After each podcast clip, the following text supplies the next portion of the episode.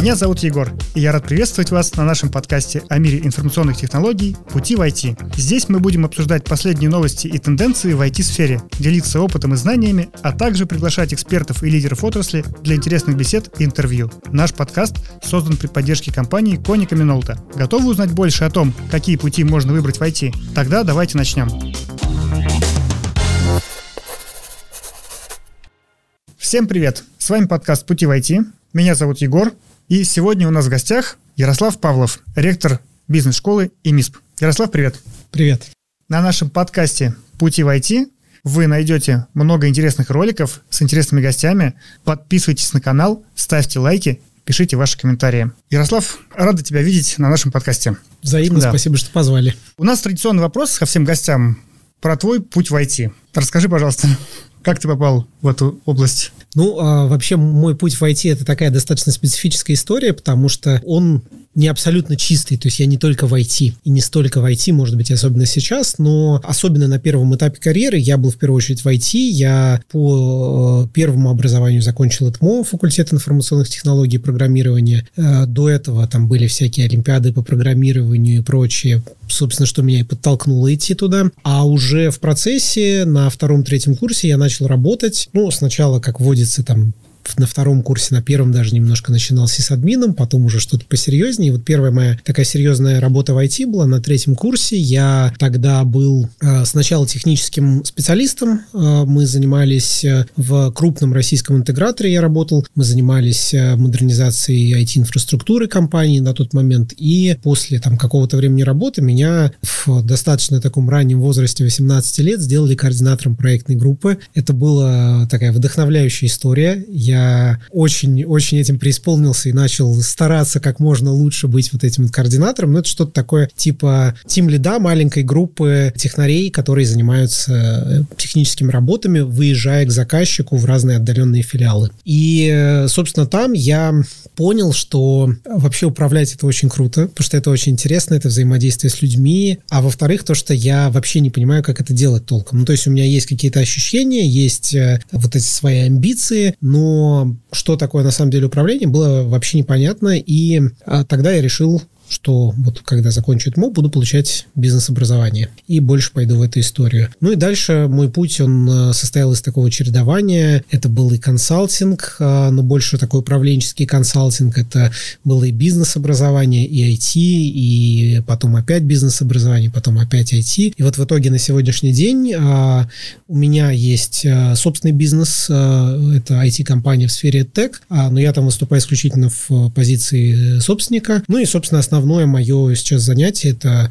а, бизнес-образование. Я ректор бизнес-школы ЕМИСП. А, я преподаю, а, но преподаю не очень много. Все-таки ну, основное – это управленческая деятельность. И на самом деле несмотря на то, что основная все-таки у меня сейчас история это бизнес-образование, я не могу сказать, что IT меня хоть когда-нибудь полностью отпускало. Угу. Потому что в бизнес-образовании я тоже всегда занимался чем-то, что связано с э, использованием, внедрением IT-технологий э, или вот как сейчас, например, использованием активно подходов из IT, э, из управления IT в бизнес-образовании, потому что нашлось вообще очень много пересечений у этих столь непохожих сфер. Да, это очень интересная тема. То есть, получается, твой путь даже он как бы был не в IT, а скорее скорее через IT в менеджмент, я так понимаю. Ну, скорее да. То есть я на, на самом деле достаточно быстро пришел в управленческую историю. Возможно, это с разными вещами может быть связано, там какая-то предрасположенность, э, семейные традиции, еще что-то. Но вот меня быстро очень занесло в управленческую историю, поэтому чисто технарем, который делал руками, я ну, был какое-то время, но не очень долго. Все понятно, понятно. Ну тогда напрашивается вопрос, почему так важны управленцы в IT? Ну, в целом-то, конечно, управленцы везде важны, но вот именно я помню это свое ощущение, тогда это была там 2000-е, середина, начало, начало, середина 2000-х, и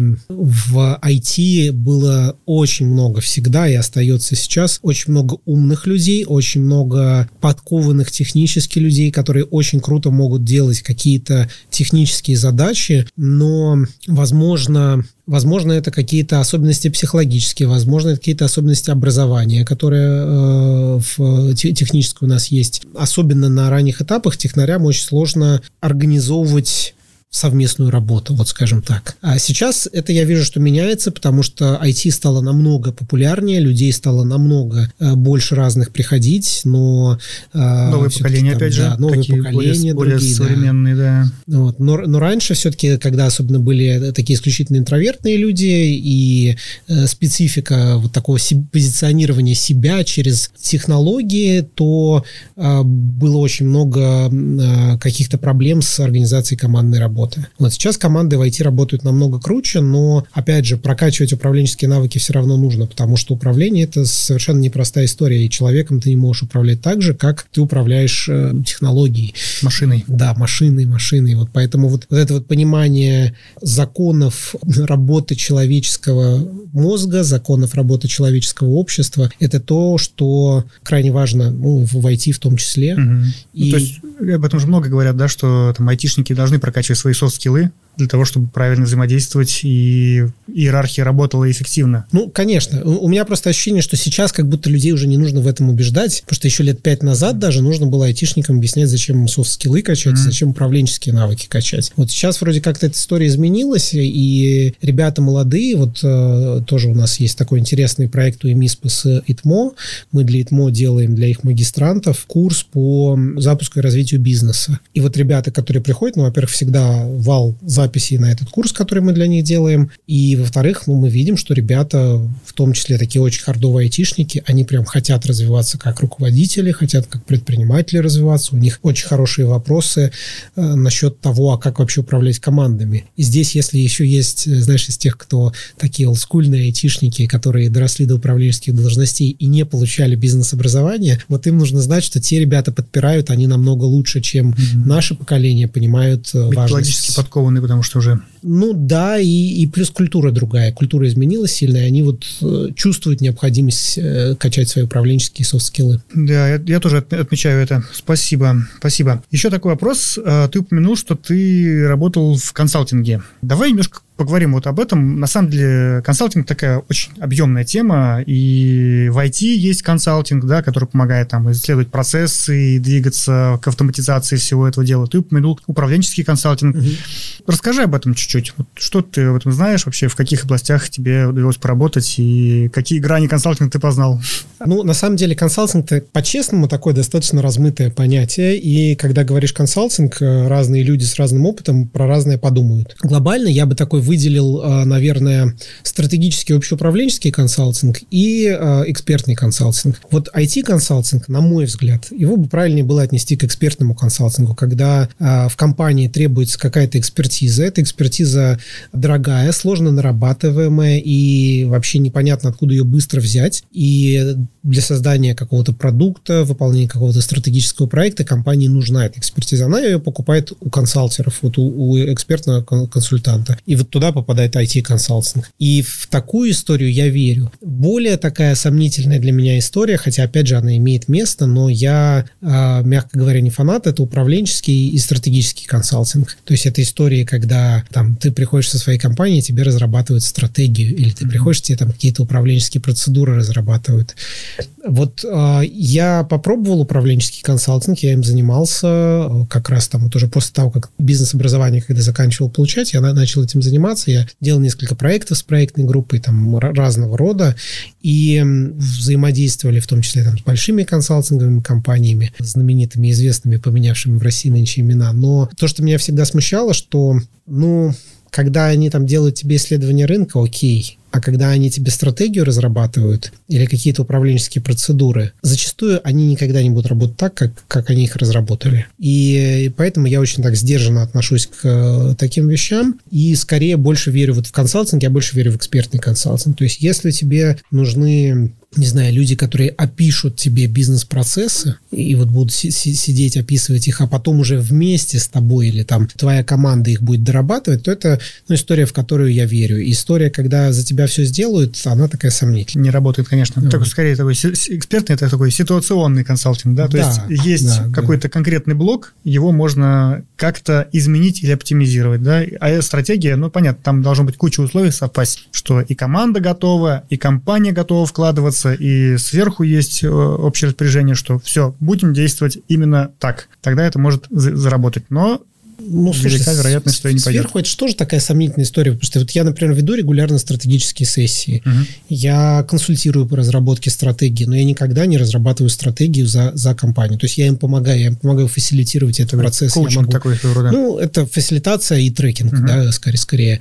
Вот. И там, когда а, я даю им инструменты и даю им экспертизу, я понимаю, что я им могу помочь. Но вот за, за кого-то разрабатывать я никогда не буду, потому что я понимаю, что они в это сами не поверят, и они это не сделают, как бы она хорошо не была написана. Мгм. Вот. А вот в IT-консалтинге, мне кажется, в этом плане какая-то такая стыковка с клиентом, особенно в хороших компаниях, которые действительно умеют делать проекты, она происходит. И здесь единственное, у клиента не всегда зрелости хватает. Потому что в IT-консалтинге, когда приходим, там, я не знаю, внедрять э, какое-нибудь решение, да, там, не знаю, ну, ту же ERP, вот я одно время руководил как раз компанией не очень большой, которая внедряет там ERP, Мгм. системы, CRM-системы и прочее. И вот мы приходили в компанию, и мы старались собрать команду внутри бизнеса и вместе с ней проработать, что им нужно. И вот когда я всегда видел очень четкую такую корреляцию между тем, насколько команда клиента вовлечена в проект, и тем, насколько успешен будет проект в конце. Мгм. Потому что если они такие, ну, типа, вы там сделаете, вы же профессионалы, и вы там что-то делаете, то получится точно фигня какая-то. То есть от таких проектов вообще иногда лучше отказываться. А когда это вот полное вовлечение, когда это совместная работа, команда, э, ну, интегратора и команда э, заказчика становится на какое-то время одной командой, которая работает над э, одной целью и одним проектом, вот тогда получается обычно крутой результат. И вот в, эти истории я верю намного больше, чем в такой вот более какой-то абстрактный консалтинг. Ну да, купленный, скажем так. Ну Тут да, просто купленный, да. Вот нам сделайте нам хорошо. Сделайте нам одну кнопку, которая решает все вопросы. Согласен с тобой. Предлагаю перейти к теме твоей текущей сферы деятельности – образования. Вообще, скажи, как ты считаешь, ты, ты относишь себя вот, к глобальной системе образования в России? Или это выделяешь как, как, как какой-то особый коммерческий там сектор или какой-то специфичный? Ну, я, знаешь, на оба варианта отвечу да, да. Да, то есть я, с одной стороны, отношу, потому что образование все равно это некая сфера, э, очень специфическая и достаточно интересная, но при этом бизнес-образование, он, конечно, особенное. И здесь вопрос даже не только в том, что оно коммерческое, а в том, что, ну, бизнес-образование – это в первую очередь про образование взрослых. Потому что, конечно, бывают там бакалавриаты по менеджменту, ну, почему нет? Хотя мне сложно представить, в каких ситуациях это действительно то, что надо. Да? А Там, вот как- скорее всего, просто элементарного опыта не хватает людей, да, для того, Ну, чтобы да, прокачаться есть- и привнести какую-то ценность. Да, да, да. Когда ты ну, ни- никогда никем не управлял, то как ты будешь учиться управлению, не очень понятно. Вот. А бизнес-образование – это образование взрослых, причем людей, э, у которых э, есть достаточно четкие цели, э, у которых есть достаточно такая Осознанность. осознанность в хорошем смысле этого слова, да, и понимание того, зачем им это все нужно. И с ними очень интересно, конечно, работать. Поэтому, с одной стороны, очень интересно, это ну, просто факт, а с другой стороны, очень сложно, потому что они требовательные. Они приносят свои деньги. У нас обучение достаточно дорогое, поэтому деньги не маленькие они нам приносят, и они требуют крутой результат за это.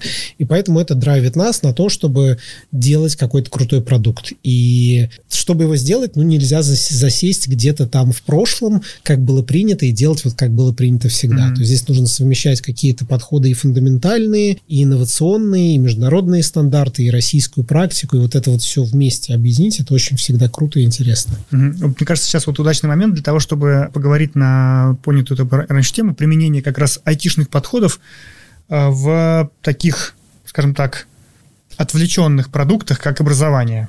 Расскажи вот об этом, пожалуйста. Ну, это интересно, здесь я могу очень долго про это говорить, потому что я в МИС пришел в 2020 году, а я туда сначала пришел первым проректором прямо перед пандемией, то есть это когда пандемия, там у нас закрыли нас в марте, а я пришел в феврале. И, значит, э, очень, очень много всего интересного за это время мы сделали. У нас прям действительно хорошие результаты. Мы и в рейтингах закрепились на первом месте. Вот три года подряд мы со Сколково и с э, коллегами из Бударнхикс делим первое место в национальном рейтинге MBA. И у нас каждый год где-то процентов 30 рост был. И я считаю, что одна из, э, одна из фишек, которые позволили этого достичь, это было применение как раз таких характерных больше не для образования, а больше для IT-компаний, подходов. Это а, экосистемный подход к бизнесу, но это не только IT, но в IT он распространен очень. Раскрой немного это поясню сейчас. Э, экосистемный подход – это продуктовый подход, и это третье, но это просто такие вот рутины регулярного менеджмента, характерные для IT, типа там канбана и прочего. Uh-huh. Ну и, в принципе, даже гибкие подходы, хотя их мы применяем, конечно, умеренно. Значит, если говорить про экосистемный подход, ну вот мы, когда думаем про экосистему, у нас в голове всплывают там крупные всякие экосистемы российских компаний, там, не знаю, Яндекс, Сбер, ВК, МТС, э, Тинькофф и, с ними, и так далее, да. Но на самом деле экосистема в оригинале это намного больше. То есть это не просто там интегрированный между собой э, набор цифровых платформ, а, а экосистема это определенный принцип организации, когда у нас есть некие корневые продукты и есть некая цепочка продуктов, которые э, позволяют доносить некую ценность э, до, до клиента, но другую, то есть а, они как бы вокруг. Да? А во-вторых, э, это подразумевает, что у нас есть э, некий центральный игрок этой экосистемы или там набор этих центральных игроков и набор других участников, которые тоже создают ценность. И, ну, когда я в 2020 году сказал про экосистемный подход, на меня так посмотрели, думают, ну, что, молодой пришел, там, ну, из IT еще к тому же какую-то фигню тут пургу нам прогоняет, mm-hmm. вот, простите, да, за сленг, и, значит, ну, поговорит и забудется. А там была достаточно глубокая идея, я вот сейчас рад, что я вижу, что коллеги ее уловили, и они сейчас, мы, мы реально сейчас живем по этому принципу. Вот с продуктов посмотреть. Ну, о чем думаешь про... В первую очередь, когда говоришь про бизнес-школу, вот любую, даже не МИС. Ну, я не знаю, я представляю себе набор курсов, которые доступны прохождению. Может быть, какой-нибудь MBA, упрощенный MBA. Ну, да. Вот, и еще вот там какой-то ряд, ряд, ряд курсов. То есть классический продукт бизнес-школы – это MBA. Вот, ну, соответственно, у нас там был классический продукт корневой, который был на тот момент, это был Executive MBA. Значит, мы посмотрели. Здесь, на самом деле, уже включается вопрос продуктового подхода. Мы посмотрели на наших клиентов, посмотрели на то, какие им, еще тогда, тогда не вышли еще на всякие Jobs to be done и прочее, мы просто посмотрели на то, какие им продукты нужны будут. Вот. И мы э, сначала первое, что сделали, это начали выстраивать такой более э, ступенчатую цепочку, потому что хорошо, ты собственник компании, тебе там executive MBA, а ты middle менеджер и хочешь стать топом, тебе MBA, а ты э, линейный менеджер, который хочет э, понять вообще, как бизнес устроен, тебе там мастер менеджмента полугодовой. Вот, и начали выстраивать эту цепочку. Значит, а сейчас вот в прошлом году мы еще открыли программу, например, для first time manager, то есть те, кто первый раз стал руководителем. Потом, что еще нужно людям? Ну, им нужно вроде друг с другом потусоваться, да, им нужно после обучения тоже какое-то общение. Да, нетворкинг и взаимодействие, и какой-то рефреш знаний. Угу. И, ну, что делать классическую ассоциацию выпускников? Ну, наверное, нет. Это не совсем то, что нужно. Мы сделали бизнес-клуб. И это, ну, вот это тоже уже становится, знаешь, как бы у нас появляется линейка ключевая продуктов э, корневых, у нас появляется бизнес-клуб как дополнительный сервис. Ну, то есть это уже, ну, уже начинается, да, коммерческий бизнес-клуб, сделанный точно так же, как э, большинство бизнес-клубов, там, Атланта, Эквима, вот, и мы с ними, кстати, со всеми сотрудничаем, там, совместные мероприятия какие-то делаем, то есть полноценный бизнес-клуб, не, не, не просто какая-то ассоциация. Значит, а потом, а что еще там нужно? А, а вот иногда бывает нужны консультации, ну, разовые. Ну, вот мы запустили продукт экспресс-консалтинга. Вот, а дальше, а корпоративные продукты? Ну, корпоративные, как обычно, там продают стандартную программу. Нет, вот у нас запустилось э, как отдельное направление разработка э, корпоративных программ tailor-made. А а бывает, приходят люди, у которых там э, уже, когда мы начали с Jobs to be done работать активнее, что вот я хочу вот то, что нужно только мне, мне ни с кем учиться не надо, и вот я хочу быстро. Вот мы сделали индивидуальный трек. И у нас появляться начали продукты а, уже вот э, за, за пределами корневого продукта. Это такая становится экосистема продуктов для клиента. А потом еще появляется вот история, где мы начинаем с другими участниками вместе делать эти продукты. И эти продукты появляются уже не от нас, а появляются от вот этого взаимодействия. Вот, например, у нас есть корпоративная программа по цифровой трансформации, которую мы сделали вместе с Корус консалтингом. У нас там mm-hmm. как раз есть элементы, которые вот ведут блог, коллеги из Коруса, есть элементы, которые ведем мы. У нас э, продукты многие, они родились из э, бизнес-клуба там, где выпускники взаимодействовали, варились, они приходили уже как партнеры в МИСП, и они создавали продукты. Вот мы таким образом запустили экспресс-консалтинг, и мы таким образом запустили программу менеджмент старт. Вот. И вот это вот э, начинается такая реальная жизнь, когда система сама себя подпитывает. Угу. Вот это вот про экосистемный подход в нашем прочтении. Но звучит очень, очень современно и очень здорово. То есть, вот, понимаешь, да, такое здоров, здоровое звучание, когда действительно продукт, он обрел собственный драйвер и живет за счет своего собственного комьюнити, которое вы создаете. Да. Здорово. Здорово. Я удивлен, что ты не спросил, а как же цифровая платформа? Потому что мы, мы задались этим вопросом в начале. Ну, цифровая платформа, я полагаю, это как, наверное, какой-то дополнительный инструментарий здесь у вас есть. Тут, тут оно выходит на второй план, на самом деле. То есть уже озвученная, озвученная тема, она уже сама по себе не требует какого-то цифрового инструмента. Да, и на чем же вы это все реализовали? Э, слушай, здесь очень интересный кейс получился, потому что, когда мы начали с клиентом говорить, мы поняли, что вот для тех задач, которые они решают с нами, им цифровая платформа не очень нужна нужна. Mm.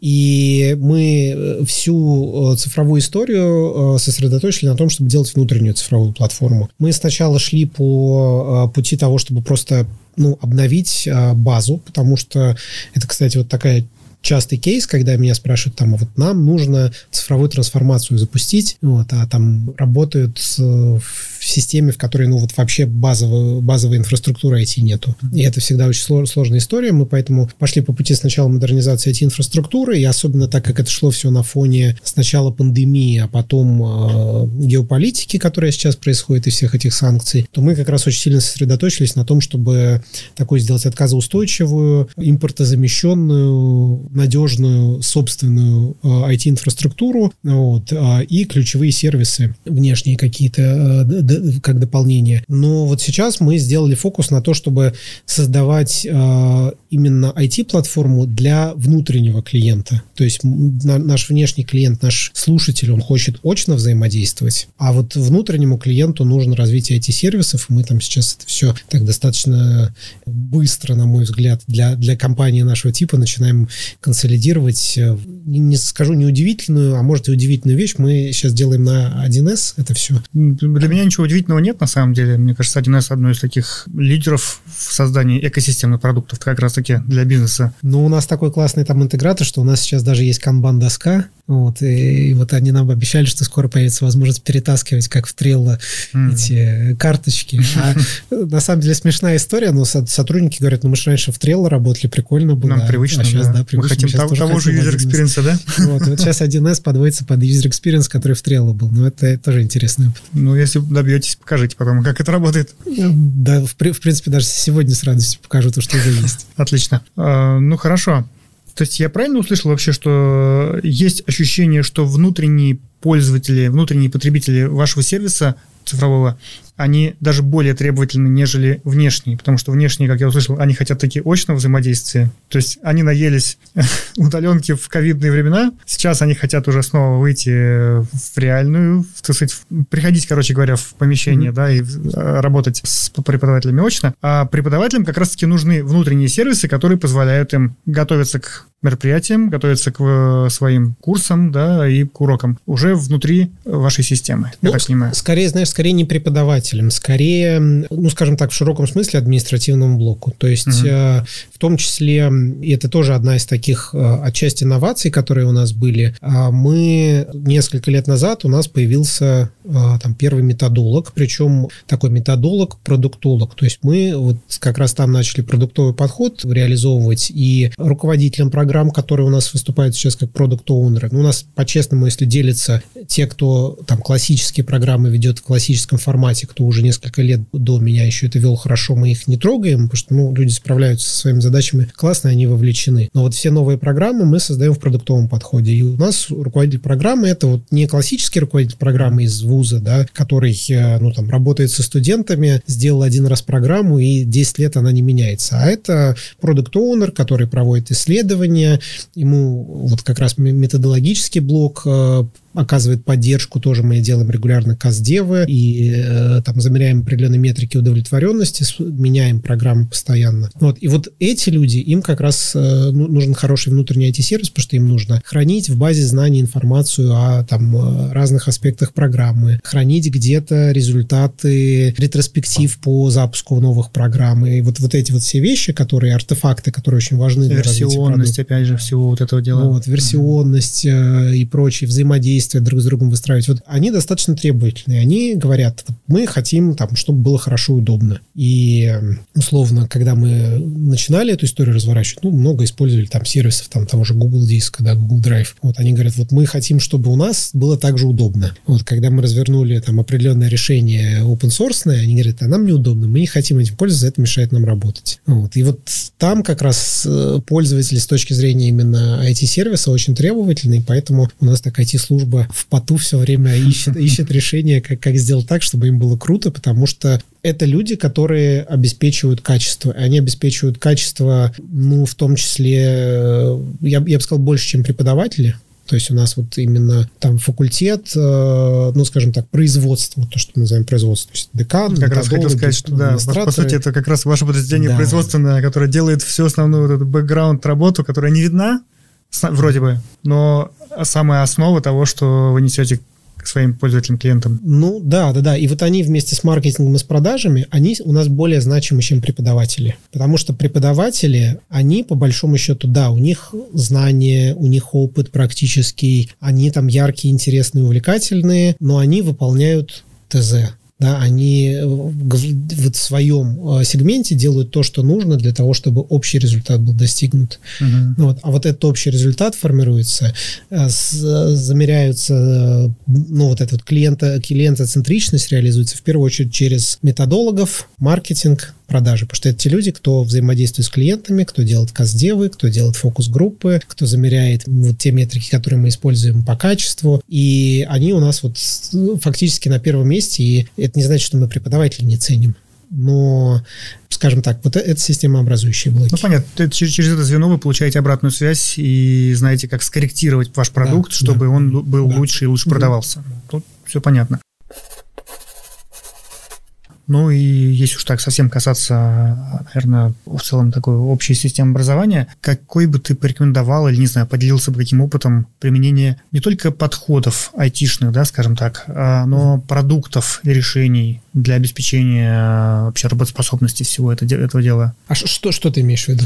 ну, что-нибудь характерное именно для образования. Допустим, какие-то личные кабинеты, порталы для доступа студентов, э, обучающихся, или вот те же самые архивы и learning management системы какие-то. Ну, здесь по большому счету как, в принципе, в любой компании все разбивается на ряд блоков. То, что обеспечивает работу внутри и всю внутреннюю инфраструктуру, то, что обеспечивает взаимодействие с клиентом, это обычно некие LMS. -ки. Мы тоже используем вот эту LMS, Learning Management System. Там бывают более продвинутые всякие варианты. Здесь вокруг этого выстраивается целый набор различных платформ для обучения. Это платформы для этого онлайн взаимодействия, да, в синхронном режиме. Mm-hmm. Это различные различные, бывают под различные задачи платформы для использования в очном обучении, там всякие Echo Slides и прочее, которые позволяют интерактив обеспечивать и собирать какую-то статистику. И все, что связано с э, маркетингом, то есть э, там, э, опять же, все эти сквозные аналитики и все, все, что с этим связано, то, что позволяет нам тоже лучше понимать, как клиент к нам приходит. А, наверное, из того, что очень специфическое для образования, и то, что сейчас особенно интересно, и то, что мне лично тоже очень интересно, это вопрос учебной аналитики. Опять же, здесь вот э, пока э, глобально мало где выстроена учебная аналитика хотя бы на уровне BI решений. В перспективе здесь можно уже использовать систему больших данных. Мы сейчас прорабатываем ряд э, идей, ряд решений, там, в частности, с системой искусственного зрения с замером эмоционального фона в классе.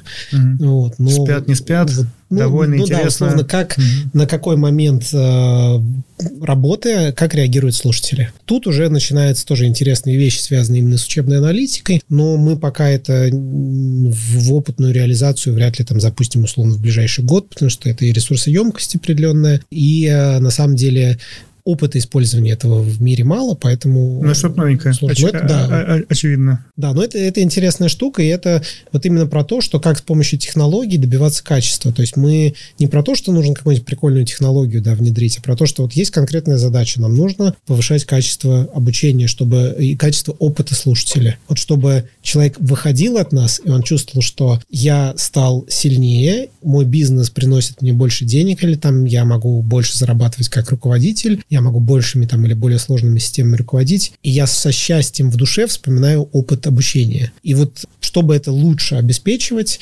мы ищем как раз в том числе технологии, которые можем применить, и в том числе, ну, естественно, IT-технологии. Вот, поэтому вот учебная аналитика, и в частности, та, такие вещи, это интересно. Ну, и мы, в принципе, сейчас активно стали применять э, искусственный интеллект. После демократизации кто его не стал применять, да, но, в принципе, у нас тема, да. есть ряд задач, и мы сейчас э, у себя разворачиваем свою нейросетку тоже для того, чтобы ее поучить определенным вещам, которые нам необходимы, э, которые очень специфичны именно для МИСПа, связанные с разработкой индивидуальных треков, вот таких вот вещей. И, собственно, мы пока с этим экспериментируем. В самом начале хайпа мы начали уже это использовать в маркетинге в нашем. И, в общем, мы еще в прошлом году наши там стенды на крупной выставке hr оформляли Миджони и вот все, все в этом духе. Но вот сейчас мы уже так переходим к более серьезному использованию. И, то есть, уже не просто какие-то вот такие вещи, типа картинки напилить или там текстики написать, а уже начинаем прорабатывать вопросы того, как можно реально это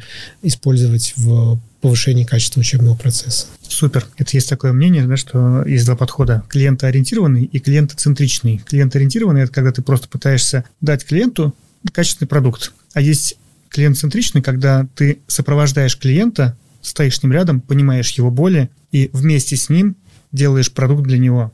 Я вот вижу, что вы вот именно идете по второму пути. Это здорово. Знаешь, я, я бы сказал так, спасибо, что ты видишь так. Я, я бы сказал, что мы все-таки применяем комбинацию, потому что всегда выйти на клиентоцентричность сложно, но мы стремимся к этому. И, ну вот, в принципе, мы в, в этом году, ну точнее уже вот в прошлом учебном году, в этом календарном году запустили программу DBA, доктор делового администрирования, и там у слушателей, которые туда пришли, у них есть уже ощущение того, что они участвовали в создании этой программы, потому что многие из них там, были на фокус-группах, участвовали в каздевах, и они чувствуют, что то, что они сказали, мы, мы, мы это делаем, и что мы, в принципе, э, подстраиваем часто программы под ту группу, которая сложилась. Интересно. У меня еще есть один такой вопрос в этом блоке. Эм, ну, я так полагаю, ты уже больше 10 лет вообще в, в образовании, да? Угу. Э, как, с твоей точки зрения, изменилось вообще проникновение IT в образование? Ну, не считая, э, скажем так, твоего личного вклада, а вообще в целом. Ну, мне кажется, что, конечно, ключевое, то, на что очень сильно повлияла пандемия, это то, что для людей онлайн-формат стал привычным.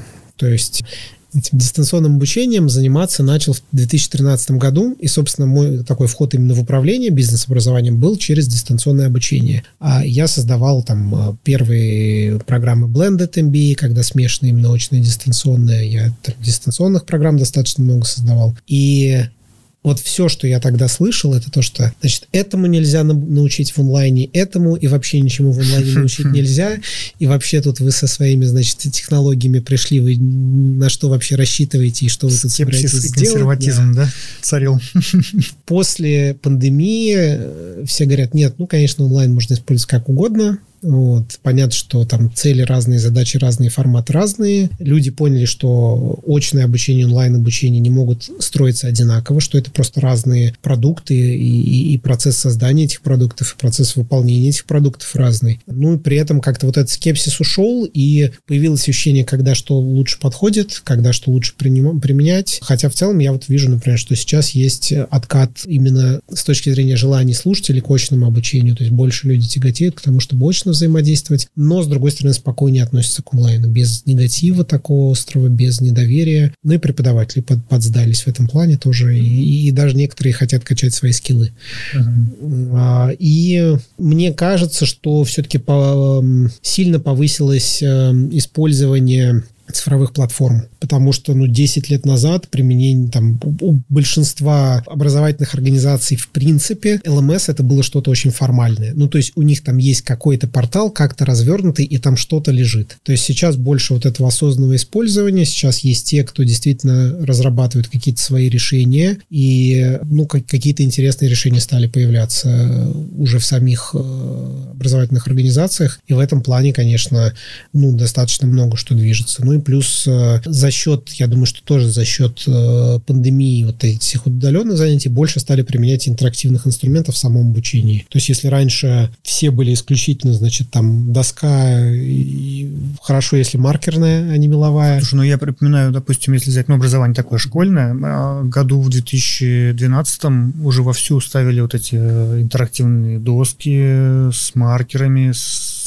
проекторами, вот эти все вещи. Честно говоря, вот в школьном образовании я знаю, что это достаточно давно применяется. В вузах и там в бизнес-школах такие штуки тоже ставят, но и ставили тогда, но их, собственно, они как-то не прижились, потому что процесс образования другой. То есть если в школе там действительно школьникам нужно, чтобы преподаватель что-то на доске писал, и он и не смотрит туда, то в бизнес-школе особенно э, обучение больше построено на взаимодействии слушателей друг с другом. И вот как раз-таки привнести цифровые инструменты в это взаимодействие было очень много барьеров. То есть сейчас вот опять же там эти всякие системы для интерактива, когда у меня там слушатели на занятиях сканируют QR-код и они, они там что-то пишут, что-то голосуют, собирают какие-то идеи, голосуют за эти идеи, и вот это сейчас использоваться начинает больше. А это не только другой способ взаимодействия, это еще данные. То есть я по каждой группе, когда я провел такое занятие, у меня есть определенные данные, которые я могу использовать для улучшения этого курса и для улучшения взаимодействия слушателей. Mm-hmm. Поэтому вот, вот в, в этом смысле цифровые технологии в очное обучение стали больше применяться. Такой у нас вопрос есть. Что для тебя цифровая трансформация? Вот ты это вообще помнишь, да, вот этот термин вообще ввели году в 2015, по-моему, об этом стали активно говорить, и вот цифровая трансформация везде, вот это digital transformation, DX, вот это все. И незаметно прошло уже лет 8 с тех пор, да? Как ты себе видел тогда это, и как видишь сейчас? Потому что все закладывают разный смысл совершенно в, это, в этот, этот термин, да? Я думаю, что изменения какие-то видения, они больше в деталях. Э, для меня, ну, наверное, несколько расширился, расширилось понимание того, что цифровая трансформация, потому что раньше я считал, что цифровая трансформация – это только та ситуация, когда мы с помощью цифровых инструментов меняем бизнес-модель. Ну, то есть, э, условно, взяли, создали цифровой продукт, который подрывает вообще наш классический продукт и стали другой компанией. И вот в этом плане, ну, вот из таких примеров, которые я раньше приводил всегда, это, это был Callback Hunter. Ребята, которые были там маркетинговым агентством, они для своих нужд сделали эту кнопочку для дозвона. Значит, а эта кнопочка для дозвона в итоге там стала их основным бизнесом, а это агентство там, я не знаю, что они потом, ну, потом много таких решений появилось и прочее. Но ну, вот это вот такой, да. э, как это, классический пример цифровой трансформации в малом бизнесе, потому что а, а, обычно тоже слушатели э, возмущаются, что ну, про крупный там бизнес-то понятно, рассказывать про малый. Вот, но это вот про малый, то, что можно сказать. И про цифровую трансформацию в понимании тогда. Вот в понимании сейчас все-таки коренное изменение цепочки создания ценности я сейчас тоже отношу к цифровой трансформации. Потому что это не будет такой подрывной инновацией, когда мы каким-то цифровым продуктом заменили свой старый продукт, а, но это будет э, и изменение продукта, и это будет э, все-таки реальная трансформация компании. Потому что когда мы за счет цифровых продуктов перестраиваем цепочку создания ценности, вот, э, то тогда мы говорим о том, что ну, действительно компания проживает трансформацию. И поэтому, когда мы это делаем с помощью цифры, это, да, это цифровая трансформация тоже. Я понял. То есть, иначе говоря, это не просто оцифровка каких-то инструментов, да, а скорее изменение подхода и принципа вообще жизни компании ну, в создании конечно. своего продукта. То есть здесь же, смотри, здесь такая история, ну, типа цифровая трансформация, да? Очевидно, что ключевое слово трансформация. Да, и когда условно. трансформации нет, а есть только цифровая, так это цифровизация. Ну, то есть есть другой хороший термин. И... Или еще более базовая автоматизация. Или автоматизация, да. да. Вот. Поэтому, э, конечно, за счет того, что цифровая трансформация это звучит очень круто, то все любые процессы называли цифровой трансформацией. Собственно. Значит, внедрили CRM, цифровая трансформация. Точно Вот. Но это не, не, не всегда так, потому что когда мы просто наш аналоговый процесс переложили на цифру, не изменив ни процесс, ни цепочку создания ценности, но это, конечно, не цифровая трансформация, даже если мы все обкрутили IT-системами. Поэтому вот э, я все-таки про то, что ну, трансформация должна быть трансформацией, а цифра — это инструмент для этой трансформации. Да, отличный комментарий. Я знаю, у тебя есть несколько твоих самых любимых авторских, так сказать, тем. Это э, вопросы, связанные со стратегией, с сценарным планированием и тренд-вотчингом. Угу. Расскажи, пожалуйста, что это такое, приведи какие-то примеры и погрузи наших слушателей вот в эту область чуть-чуть. Ну, по большому счету, сценарное планирование и трендвотчинг – это часть стратегии. Мой основной интерес как, там, условно, эксперта, преподавателя – это как раз-таки стратегия, потому что э, я считаю это очень честным, когда я преподаю то, чем я занимаюсь на практике. То есть, э, ну, условно, если я буду э, сейчас преподавать, там, не знаю, какие-то вещи, связанные с дизайном, да, я, наверное, могу подготовить курс, потому что я что-то про это знаю и люблю эту тему. Но это будет нечестно, потому что я этим не занимаюсь. Или там, если я решу сделать курс программирования, потому что когда-то я, конечно, писал код, но это было настолько давно, что я даже не помню, как это делается. Вот. А, а стратегией я занимаюсь, это моя основная ответственность, основная обязанность, собственно, поэтому я, я это преподаю в целом, ну, ты обозначил такие две темы, которые являются моими, условно, какими-то фишками, где у меня э, действительно есть э, уникальная экспертиза. Это трендвотчинг и сценарное планирование. А трендвотчинг — это такой э, подход, инструмент, который был э, лет 10-15 назад появился как ответ форсайту. Потому что, ну, мы вроде как хотим посмотреть в будущее, мы хотим что-то спрогнозировать вперед, ну, вот, и раньше был такой инструмент, как форсайт. Ну, на сейчас есть хороший инструмент, но форсайт сайт ориентирован все-таки на достаточно долгосрочные истории, долгосрочные Предлагаю тренды. немножко раскрыть тему. Что такое форсайт? Ну, как это, как, как, что это инструмент? Да, форсайт – это э, некий подход, э, там есть разные, разные вариации форсайта, а, который позволяет заглянуть в будущее. Ну, это фактически дословный перевод. Да, взгляд в будущее. Это такой инструмент, да, прогнозирования, который позволяет нам посмотреть, что будет в горизонте там 10, 15, 20 лет. И у нас э, часто в России проводятся различные форсайты, о них там отчитываются различные интересные институции, делают там э, всякие сборники типа профессии будущего и прочее. Это очень хорошая штука, это очень интересно, но когда ты работаешь в реальном бизнесе, тебе, конечно, важно подумать о том, какие профессии будут в 2030 году, вот, или там в 2050 году. Но согласись, что тебе интереснее понять, на чем я завтра завтра могу заработать или на чем я завтра могу прогореть. И трендвотчинг это такой был ответ на то, что ну, вот на, на этот запрос, а некая альтернатива форсайту. Это набор инструментов, который позволяет, скажем так, построить некие предположения о возможных наступающих трендов, которые в ближайшее время могут перейти в мейнстрим и стать такой нормой, на основе тех сигналов, которые есть уже сегодня. То есть здесь, э, если в форсайте мы в значительной степени фантазируем, и опять же, я визионируем, да, что-то, визионируем. Да? Я не считаю, что это плохо, я считаю, что это очень хорошо.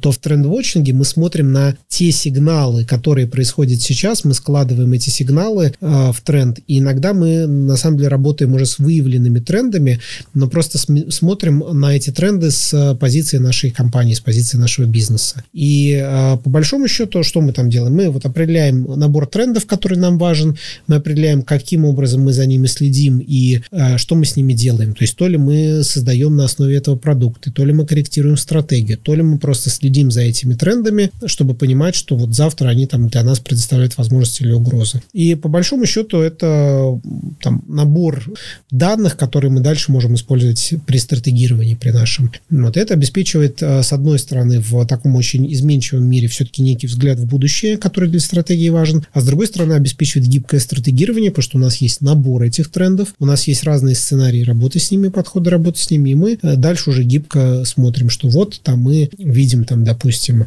ну вот я при, приведу пример, мы с помощью тренд-вотчинговых инструментов мы выявили тренд индивидуализации. Вот мы видим, что есть глобальный тренд индивидуализации, что люди хотят индивидуальных продуктов. Вот, и мы сначала поставили себе заметочку, а потом мы э, в какой-то момент построили на основе этого тренда продуктовую гипотезу, что людям нужны индивидуальные учебные треки. Дальше мы эту гипотезу протестировали и создали на основе этого тренда продукт. Вот это вот то, то как мы это, например, даже в MSP используем. И, и в этом вся суть тренд-вотчинга. Это вот про, просто про то, как выстроить систему работы с трендами. Да, при этом это все равно остается data-driven, да, что называется, да. опираясь на реальные данные, объективные. Опираясь на данные, да, опираясь на данные. И здесь, конечно, основные сложности, потому что вопрос там сбора данных. Ну, там есть разные интерпретации. Подходы. Интерпретация. Ну, с интерпретацией это всегда, но со сбором э, там еще, еще сложнее, потому что интерпретировать это вопрос искусства интерпретации mm-hmm. и умения работать с ними, а собирать данные это вопрос денег потому что... Где взять? Ну, понятно. Да, да. есть и, подход, и цена этих данных. Да, да, цена данных. Цена данных высокая. И в трендвотчинге есть подход сверху вниз и снизу вверх. Снизу вверх – это когда ты берешь сигналы, собираешь их в кластеры, анализируешь, и из них выводишь тренды. И это очень дорого. То есть это с точки зрения именно сбора данных и аналитики, это дорого. Есть подход сверху вниз, который в основном бизнесы сейчас могут применять. Это когда есть набор выявленных трендов, которые выявляют различные агентства, которые этим занимаются. Ты анализируешь эти тренды, которые уже выявлены, а, смотришь, как они твоему бизнесу условно прикладываются, да, э, примеряешь их на свой бизнес, и уже дальше делаешь вывод, э, с какими из них ты работаешь, за какими следишь, и э, включаешь их в свою работу. И это уже такая более, более доступная история, потому что тут нужно развивать свое мастерство работы, но тут нету вот таких вот безумных затрат, как на подход снизу вверх. Ну, понятно. Вот как, как с инвестициями получается, да? Следишь за трендами. Тренд is your friend. Ну, в, в каком-то смысле, да, похоже. Хотя там немножко, немножко разное значение этого слова. Ну, и вот сценарное планирование, насколько я понимаю, это, наверное, тот инструмент, тот один из инструментов управления рисками как раз-таки. То есть, имея несколько сценариев на руках, ты можешь выбрать наиболее безопасный или наиболее прибыльный там в той или иной в том, в том случае в зависимости от твоих целей на сегодняшний день? Ну, э, в принципе, да, э, хотя вот так вот э, более классические, как сейчас именно сценарное планирование актуально, оно вообще актуально, когда у нас достаточно высокий уровень неопределенности, но мы не находимся в абсолютной неизвестности. То есть у нас есть какие-то факторы во внешней среде, которые позволяют нам предположить, как обстоятельства вокруг нашей компании будут развиваться. Вот, ну, то есть сделать какие-то предположения о возможных путях развития внешней среды. То есть, допустим, там, а, не знаю, санкционное давление усилится или ослабнет. Вот это уже первая развилка, это фактор, который может лечь в основу построения сценариев. Значит, дальше мы определяем набор таких сценариев, которые, точнее, набор таких факторов, которые наиболее значимы для нашего бизнеса, и на основе них строим набор сценариев. А дальше под каждый из этих сценариев мы ну, делаем некое описание того, что, что же в окружающей среде будет происходить и как это будет влиять на наш бизнес. И фактически под каждый сценарий прописываем базовый план действий. И прописываем под каждый сценарий сигналы. Дальше мы смотрим за сигналами, которые происходят во внешней среде, и у нас уже получается вот такой вот гибкий план. Вот мы идем по нашему пути, который мы наметили, по нашей стратегии. Мы увидели сигналы того, что ситуация внешне меняется. Мы достаем наш сценарный, э, сценарное планирование, смотрим, как, какой у нас план действий под этот сценарий, и мы нашу стратегию меняем. И мы продолжаем двигаться к намеченной цели, но уже каким-то другим путем. И вот сценарное планирование – это то, что позволяет выстроить вариабельность маршрутов. То есть, знаешь, как это в э, картах, когда у тебя, значит, ты выбираешь, когда ехать до этой точки, у тебя там 4 маршрута, да. да, где на 5 минут быстрее, где вот это такой же инструмент. То есть вот это оно и есть сценарное. Здорово. Очень интересная штука в действии посмотреть, как это работает. Применить бы, да, более того, да. Есть интересные кейсы, кейсы применения. Я очень люблю кейс, который наша выпускница ИМИС рассказывала. Это Александра Улич, она генеральный директор клиники Кивач, такая достаточно известная клиника а, в Карелии находится. Вот они как раз а, активно применяли сценарное планирование, а, когда была пандемия потому что у них были, ну, они его применяли в краткосрочном и среднесрочном, даже больше в краткосрочном в тот момент.